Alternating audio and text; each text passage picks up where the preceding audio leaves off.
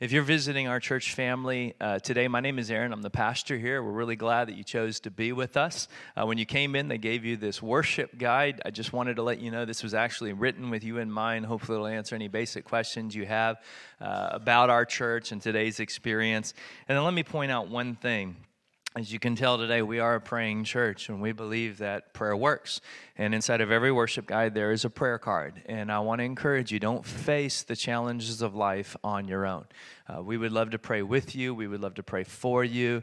This is something that we really take to heart. And so, if there is anything at all uh, that, that we can come alongside and pray with you about, let us know. Fill out this card at the end of the service. You can give it to any of our leaders or drop it in any tithing offering box on site. We'll have a team of people praying for you. Well, today I'm very, very uh, just thrilled that, that you're with us, particularly because we have a uh, a guy that I have heard about for years, known of him for years, and over the last few years have gotten to know him. And all I can tell you is you hear about somebody, and then sometimes when you get to know him, it's, it's like two different experiences. Well, getting to know him, it is so much better than even what you hear about him. He is uh, a father of the faith, he's a general of the faith. Uh, one of the things about our church is we don't need you know another good preacher on sunday we want great friendships and great relationships and i want people that can really impart into our church family. So let me just tell you a little bit about him before he comes and you get a chance to meet him. He is a local kid. He's from Southern California. He grew up surfing all of these beaches uh, right out here. And about 27 years old, God called him to leave everything and become a missionary in Peru uh, went to Peru with his family in the middle of a civil war. Uh, the stuff that they went through, I mean, during that civil war was just absolutely crazy, but they had a call to do something significant for Christ. He now pastors one of the greatest churches in Latin America in Lima, Peru. He coaches pastors and churches all over South America. He was in Argentina last week coaching hundreds of pastors and Paraguay, Colombia, all over Latin America. God is using him as a father. He's been there for over 35 years. Their church has made just an incredible difference. They've raised over 600 orphans through their church there in Lima. Uh, they have bumper stickers all over the city of Lima that their church has created. And the bumper sticker says, Divorce is not the answer, it's the problem. Call us. And, that, and God has used their church now to restore, think about this 10,000 marriages in Lima, Peru, that were heading to divorce. Their church, God has used them to restore. They've made a significant difference down there. And it's not every week that you have uh, somebody who actually has lived the book of Acts. You know, we read the stories in the book of Acts, the incredible things that the disciples have done, but very rarely do we get to meet people that that is their life. Like you could write a book about their life and, and put it in the Bible and that is the man that we have today. So it's very, you know, I'm, I'm just honored that he is with us today because it's not every day you get to meet a general of the faith and really hear. And so it's not just going to be another message. This will be an impartation. And so I just pray with all of my heart that you would you would open yourself up to truly hear and receive what God has for us today because this is going to be a very special weekend for our church. I want you to welcome with me Pastor Robert Barriger.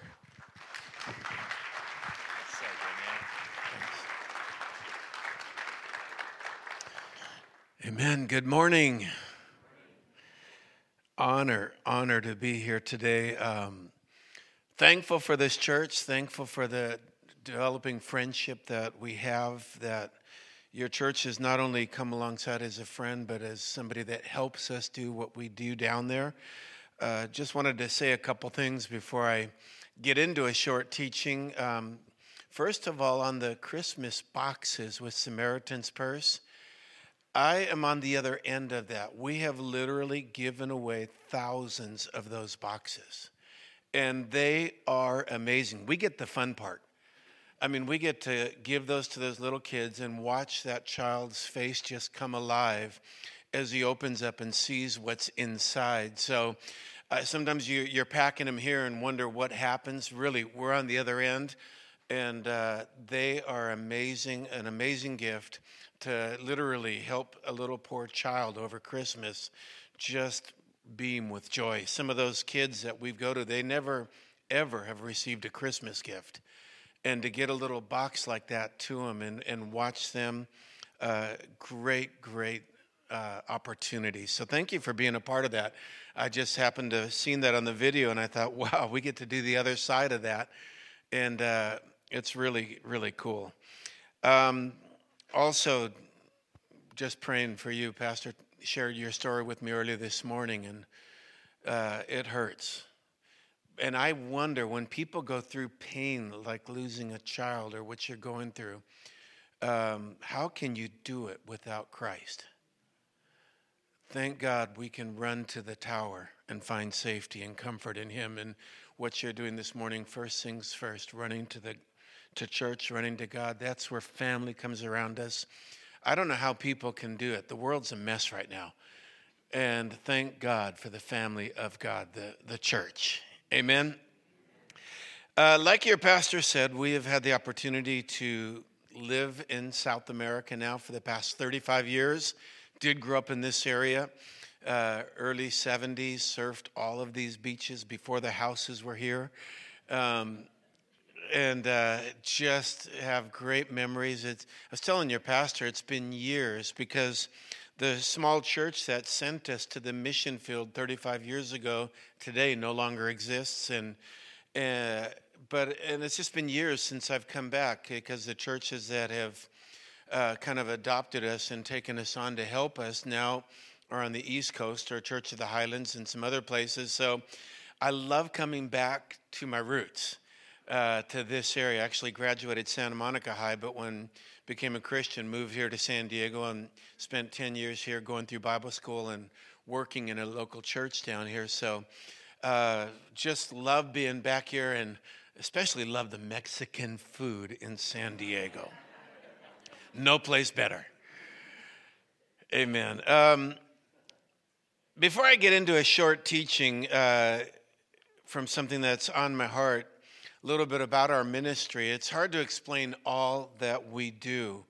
I often call it church by accident. I never went down to South America to plant a church.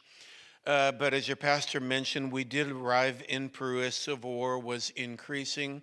We had a violent terrorist group called the Shining Path, and uh, during those years of terrorism, uh, just the violence and what was going on in that country, um, began to realize because I was part of the Jesus movement down here that what they need over in South America, what they needed in Peru, was another Jesus movement. So I started going to churches saying, Let me help you. I got an idea how to reach youth in the church. And I just got tired of churches telling me we don't do it that way. It won't work down here. So the Holy Spirit spoke to me one day in my heart and said, Show them. And so we started a church by accident. And uh, we're actually surprised, uh, shocked that it has become what it has become. And it is a lot of fun. Uh, one of the things we do do, uh, and we do a lot of outreach ministry, I'll talk a little bit more about a couple of those areas a little bit later in the message, but one of the areas we do minister to is disabled people. The poorest of the poor in the world today are disabled people in third world countries. Uh, many of these disabled people, they might earn $10 a month, so they could never dream of owning a wheelchair. They could never dream of it. A wheelchair can cost as much as $500 just for a standard chair, much more for specialized chairs. And, and uh, we, we actually kind of bumped into this area of ministry when Joni Eareckson Tada came to Peru and brought a container of wheelchairs with her. Uh, she spoke in our church this Sunday morning, and uh, it was an amazing thing to have her there. And I still remember saying, You look at this chair as a limitation. To me, it's freedom. It gives her the gift of mobility and to get around. And, and but she, at the end of that, she said, because the chairs were stuck in customs, and she said, If you can get these chairs out of customs, can you then help us pass these chairs out? Well, there were 400 chairs in that shipping container. And I thought in my mind, how am I going to give away 400 wheelchairs? Where will I find 400 people that need a wheelchair? And she said, Oh, you'll find them. That's just what she told me. Oh, you'll find them. They're here. And we thought, okay, we got the container out of customs, and I said, well, we can give a couple to some hospitals that, that are poor. And, but somebody in the church said, well, there's a shanty town nearby, and in the shanty town, they have a lot of disabled people. Maybe we can give some chairs away there. So we did what missionaries do. We went around in a car with a megaphone and announced Saturday morning, go to this certain park, we'll give away wheelchairs. We put up flyers around the city saying, if you need a wheelchair, come to this park on Saturday morning. And I had my faith up. We put 100 chairs in a truck and went down to that park with the people that knew how to assemble them and, and adjust them to the people. And we figured we might give away maybe 30 or 40, but we brought 100 just in case.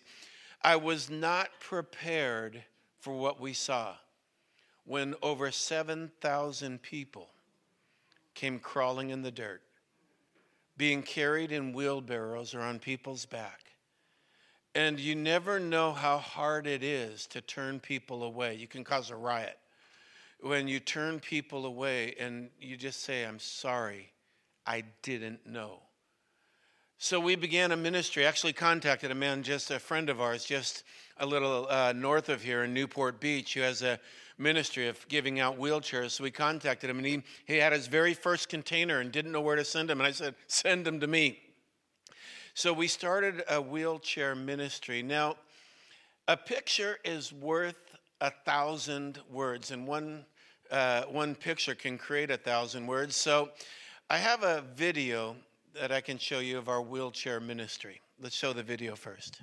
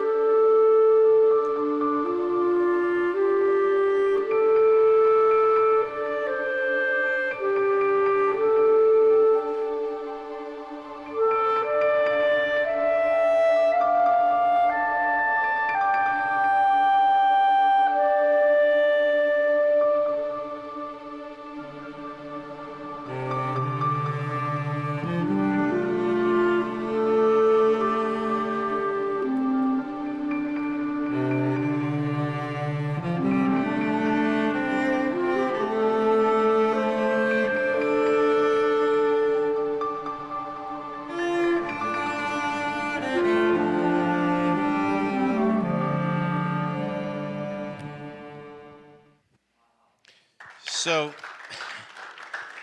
to date, we have given away over 60,000 free wheelchairs in the country of Peru. And we found that when you take care of the people nobody wants, God gives you the people everybody wants.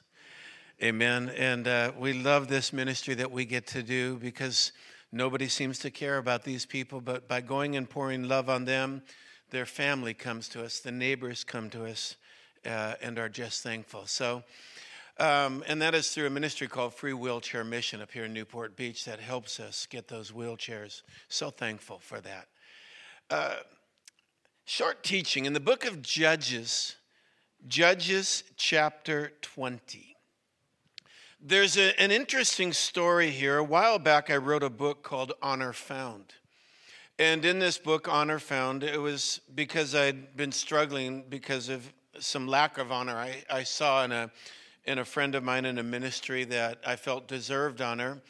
And I started trying to read Christian books on honor, and a lot of them were kind of self serving. You've got to honor the leadership. And I thought, no, there's more to honor than that. And I began to dig into the word honor. The word honor in Hebrew is kabod, which literally translates heavy. It's the same word that glory comes from, but uh, uh, the word, the Hebrew translation of honor is heavy. And I started wondering, why is honor heavy? What is the weight of honor? And you don't understand the weight of honor until you understand the opposite. The opposite of heavy is light. So if honor is putting weight on something, dishonor is taking it lightly. And there's a biblical principle whatever you take lightly will eventually leave your life. Whatever carries weight in your life will be drawn or attracted to your life. So the question is what do we honor? What is it that carries weight in our life? Winston Churchill said it this way Winston Churchill said, A nation that fails to honor its heroes will soon have no heroes to honor. And I, as I thought about that statement, that is not only true in, in, in the nation, but it's also true in church, because a church that fails to honor its heroes will soon have no heroes to honor. Some people say, well, should we honor heroes in church? Absolutely. Absolutely. When I was in Bible college years ago here in San Diego, I began to read stories of a guy named George Mueller, uh, stories of uh, of just heroes in the faith. George Mueller in England, when England was going through poverty, how he would uh, just gather kids off the street and, and began to feed them. And as I read stories about this man, such a man of faith, he said, I'll talk to God, he'll talk to the people. He didn't want to ask for support or, or help for the children. So he just said, God, I'll talk to you, you talk to the people. And he would tell of stories like he said there would be times there was no food in the pantry. And when there was no food in the pantry, he just prayed, God, we need a meal for the children today. And, and he just said, the Holy Spirit spoke to him and said, Well, seat the children like they were about to eat. And he sat the children. Now, what do I do? Pray for the meal you're about to eat. So he prayed for the meal. There was no food at the table. And as he ended the prayer, there would be a knock on the door and he would open the door, and a sister in the neighborhood would say, God laid it on my heart to prepare a meal. I hope I'm on time. And that happened over and over again. Well, when I read that story, he was my hero. Okay? He became my hero. And I said, God, if you can do it for him, you can do it for us. And the amazing thing in 35 years, he has done it for us over and over again. Amen. He is faithful. So it's a good thing to have heroes that our kids can look up to, saying, When I'm older, I want to be like that. When I get older, I want to do that. I want to do what that one is doing or be like that person. Well, in the study of honor, I found this little teaching that I, I did, and it wasn't in the book. I wish I would have put it in the book. Um, and I'll, I'll tell the story first. It's in the book of Judges, chapter 20 little history before I read it. It's one of the sad moments in Israel's history.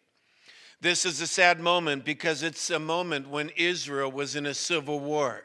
There were 10 tribes that were warring against two tribes, and the 10 tribes and the two tribes were fighting. And during this civil war, this is the battle that I'm about to talk about. And I don't want to go into detail on the sad part of the history. There's just an interesting detail here in Judges chapter 20, verse 14. It said, Then the people of Benjamin came together out of the cities to Gibeah to go out to battle against the people of Israel.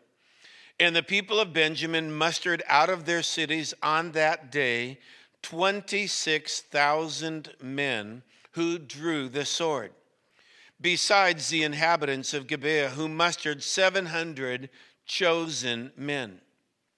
Among all these were 700 chosen men who were left handed. Everyone could sling a stone at a hair and not miss. And the men of Israel, apart from Benjamin, mustered 400,000 men who drew the sword. All these were men of war. Now, the interesting detail eh, when we get into this is the Bible says when Benjamin called the men to fight, it said Benjamin was able to muster or gather together 26,000 men who drew a sword. That's key. Who drew a sword. And then it talks about 700 chosen men. Now, these 700 chosen men would be like special ops, special forces. Okay, these were 700 chosen men. And it says two particular things about these 700 special ops or 700 chosen men. Number one, it said that they could all sling a stone at a hair and not miss. And you wonder, how do you know if you split a hair? I mean, you can't see it. And if you study, you know, some Bible history, you understand what they used to do in Israel is they would take a long hair from a woman and they would tie a rock on one end and tie the other end to a tree, back up about 35 yards, and they would sling the rock. And when the rock dropped, they knew they split the hair. So that's what they mean when they said they were they could split a hair and not miss. It gives you a little idea maybe how David practiced when he was uh, shepherding sheep up in the hills. But it says that there was two things about these men. Number one, they could all sling a stone and not miss. Number two, they were all left-handed. Now, it's a curious thing why the Bible would say these were all left handed. Why is that something key? And, I, and when I first saw that, I said, why are all these men left handed? Why? And well, you do what you do when you're studying the Bible. You go to the original language and look at commentaries, and, and all the commentaries, all it said is they were left handed. And eh, they were all left handed. All 700 of these special ops soldiers, they were left handed. And I kept wondering, what does that mean? Why are they all left handed? And, and actually, I found the answer in one commentary. Do you want to know the answer? What does the literal translation of left handed mean? You ready? Thank you. The literal translation is not right handed. Isn't that good? But it goes on to say they were right handed. In other words, all of these left handed men, and you have to understand when you go back to early uh, battle tactics, they didn't have right handed weapons and left handed weapons. If you drew a sword, you always drew the sword with your right hand. And you always carried the shield in your left hand, and that was a tactical uh, reason because what they would do in early days, they would have what they call shield walls, where you would lock shields with the man next to you and then advance at the enemy, poking him with your sword as you're advancing. And it's interesting because your shield, and you understand the Bible says we all have a shield of faith your shield never protected your own body, your shield always protected the man next to you. And the man on this side of you would protect you. It's interesting because our shield of faith isn't to protect us, it's to protect our brother next to us. We, that's why we need each other. When they would lock shields in this shield uh, wall that they would do, Roman, like the Roman army, they had this so tight, the shield wall, when they put those over their head, they could drive a chariot and a horse across that shield wall. Uh, it was just the strength. It was an army tactic in those days. So, what they're saying is they would draw with their right hand and go with their left hand in the shield toward the enemy. Well, when it says these were all left handed men, what it is saying is this these all of these men were wounded at one point every one of these 700 men, they could no longer draw a sword. They, in other words, maybe one time they were in a battle and they lost a finger. They couldn't grab the sword, or they lost part of their hand, or they were wounded some way on their right hand. They could no longer carry a sword. So now they were literally handicapped.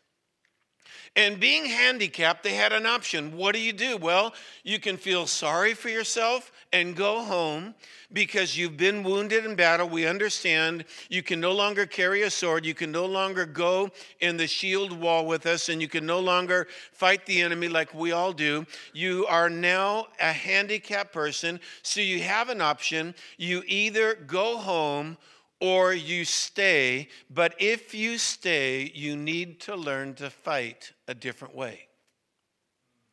You need to understand it. It takes time to relearn to fight a different way. It takes time, especially if you're right handed. Now you've got to learn to use your left hand to sling a stone and sling it at a hair and not miss. That takes time to learn to use the other hand. And the thing is this is why would these men stay and why does the Bible say these were special ops or chosen men? Well, there's something that happens when you have been wounded in battle. It's something that the military today calls the eye of the tiger.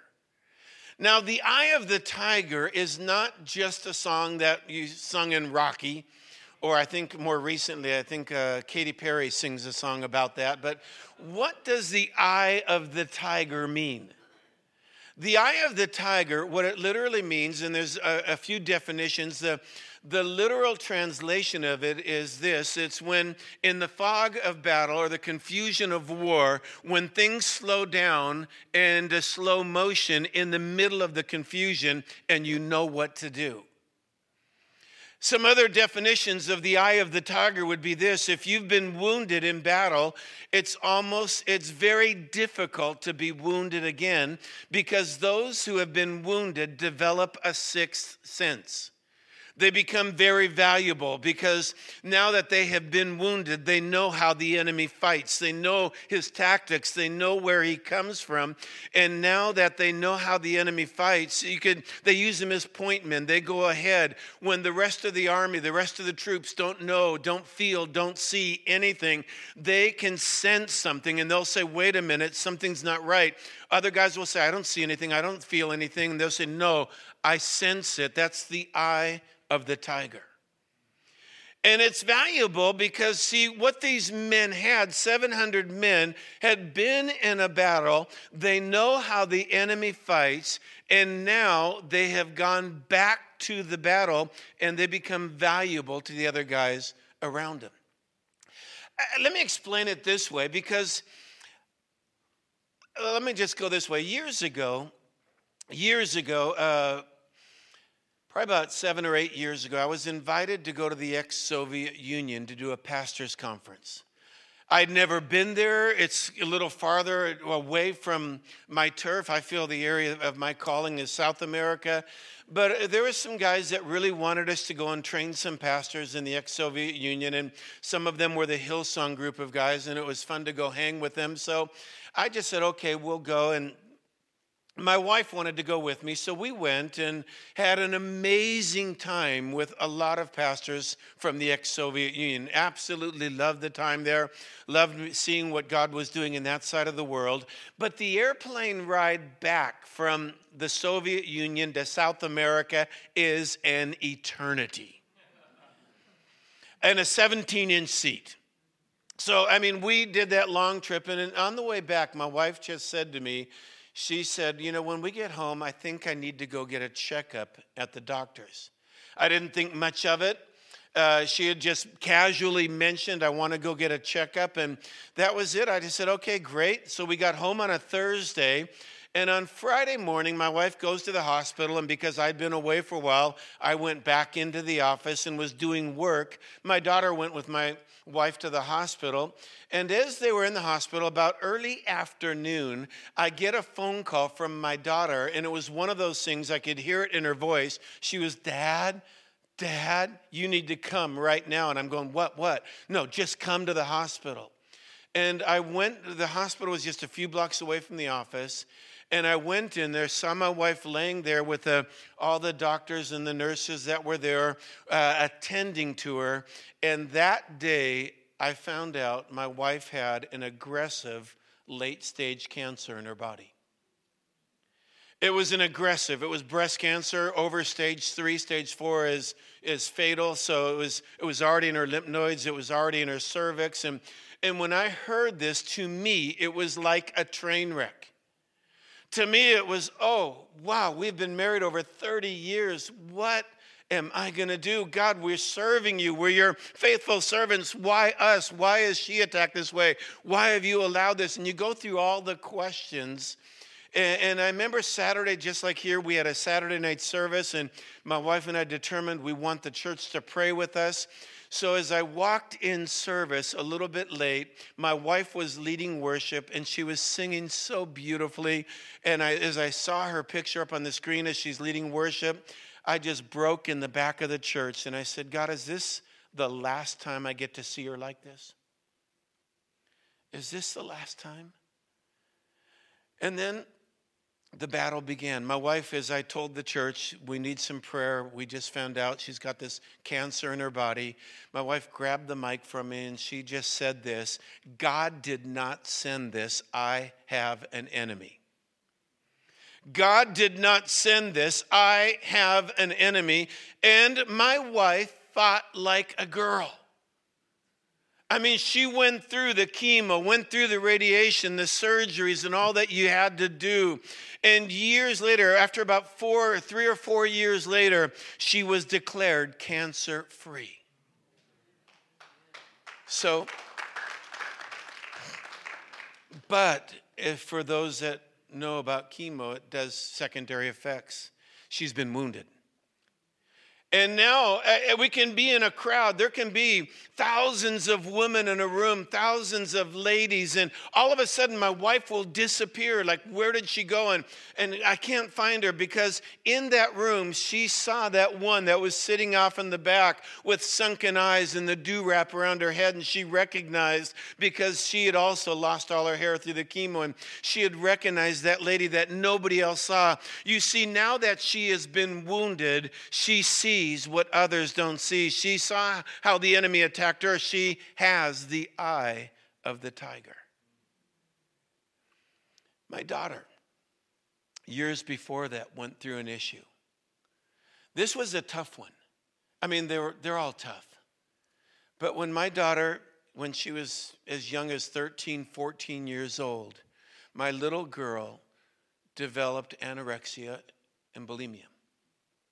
By the time she was 16, she was cutting and uh, had suicidal tendencies, and it was like, oh God, what do I do? And, and I didn't know this, but as a dad, I just did what dads do. I would just look at her and say, Girl, eat. She wanted to see her bones. And I would just say, eat. I didn't know if you tell a girl with bulimia or anorexia to eat, it ties her stomach in a knot and she can't. And I would just what am I going to, girl, just do something, eat. You're just wasting away. About that time, we had a, a pastor's, uh, with my board uh, that oversee our mission, we had a meeting. It was actually up here the, in the Coast and Saddleback Church. Uh, Rick Warren was doing some kind of a training, so we went to sit there, and I was meeting with my my board team and I got a phone call while we were there, and it was one of these phone calls no dad ever wants to get. It was a phone call where one of our pastors in Peru said, Your, your daughter is very sick. I, she's sick. I don't know if she's going to make it. So I just said, Well, do whatever it takes. Get her on a flight, whatever it takes. Get her over here to San Diego. And, I remember as, as that happened, I was sitting over at Saddleback, and, and, and the only places that we could find that would even deal with anorexia, there was some place there in Arizona, it cost $2,000 a day. We're missionaries, we can't do that. And, and it was just, I don't know how to do this. How can we find help for my daughter? And we just kept looking and looking. There was, we couldn't find any place that would help her.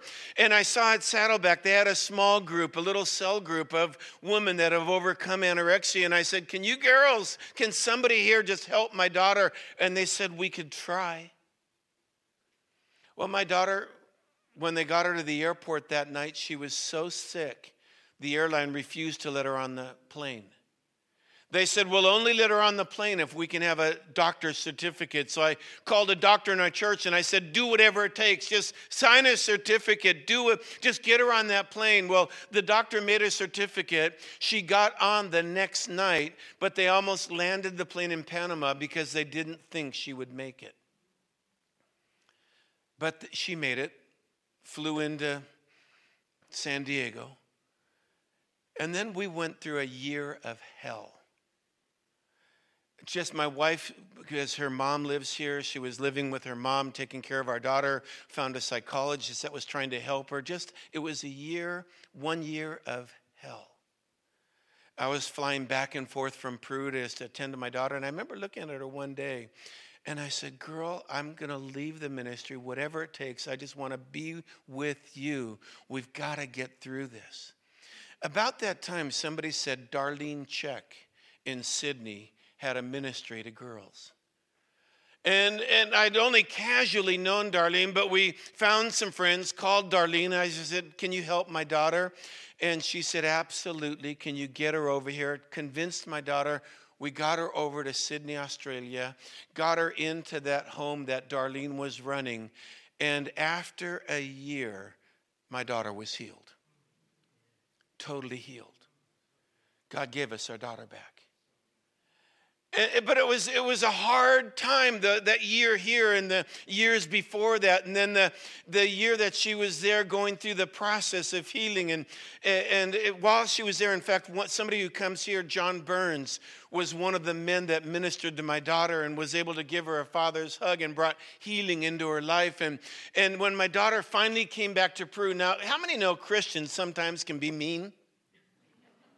Sometimes.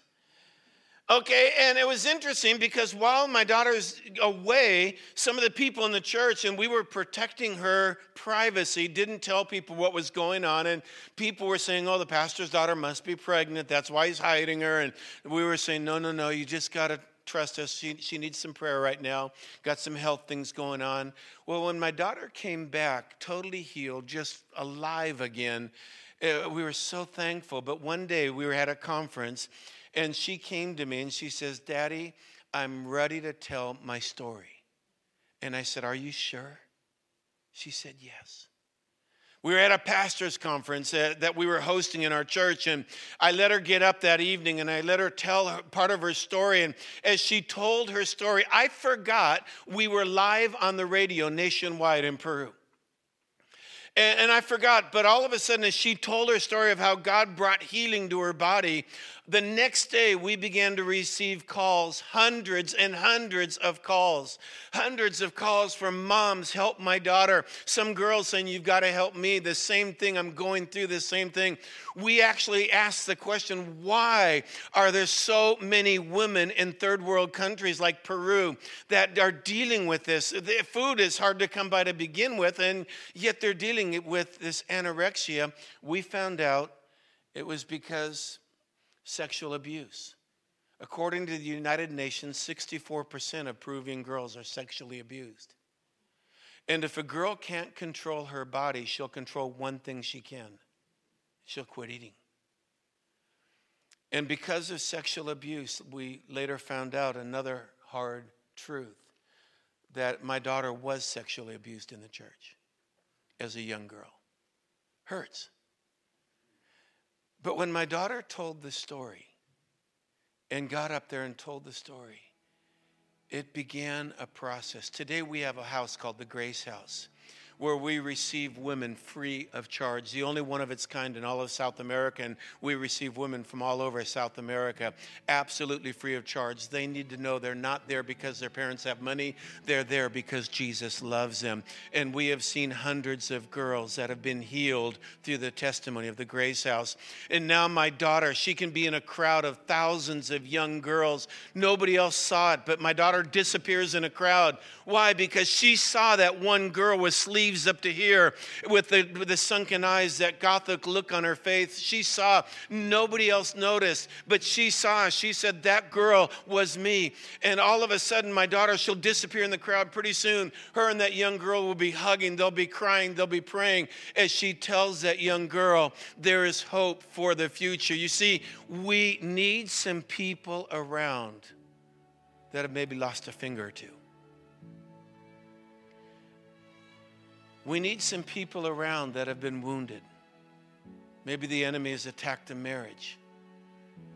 And what the enemy used to try to destroy you, it either can destroy or it can make you better. Because now you've seen how the enemy fights. Now you've seen when there's an addiction that you've overcome, all of a sudden you the eye of the tiger, wait, what was on me? I see it on you. What was in my marriage, I see in your marriage. What we were fighting, I've seen you. And thank God there are some people around that have the eye of the tiger that have overcome. You see, if you've still got all your fingers on your right hand, hang around a while, you'll lose one. We're not perfect. We're just people that have been hurt and been healed. And through the healing, we're able to help others. Amen. Amen. Let me take a moment to pray. Father, we thank you. And I know as I share this story, there are some that can say, Yeah, I was hurt. I was wounded. I went through a hard divorce. I went through a hard sickness, and I didn't understand why. But now that I've been healed, God has been my strength, and I have learned to fight again. Father, I pray that you would use those people to let their story be a story that brings healing to somebody else. And if there are others that are wounded at this moment, wondering, how can I get through this moment? Father, that they would find that truth, that not only will they get through it, they'll get through it stronger than ever. We thank you in Jesus' name. Amen. Would you let Pastor Robert know how much we appreciate him? Wow. I tell you, it's not every day you get to have a general of the faith, somebody that has lived the life of the book of Acts and done the things that he's done is just incredible. And I know that message spoke to me. I, I think about our church. You know, one of the things that encourages me is is if we just stay faithful. You know what? You, you know when you really think about it, our church has done a lot. We've done a lot. And if we never do anything more than what we've already done, God has used this church in great ways. But I feel like we, we have so much potential. We have so much more that we could do. We've done a lot, but what could we do if we stay faithful and we just keep loving people and serving people and making a difference in the lives of people? And I just thank you, Pastor Robert, for just inspiring us to, to let us know what God can do when you believe Him and you trust Him.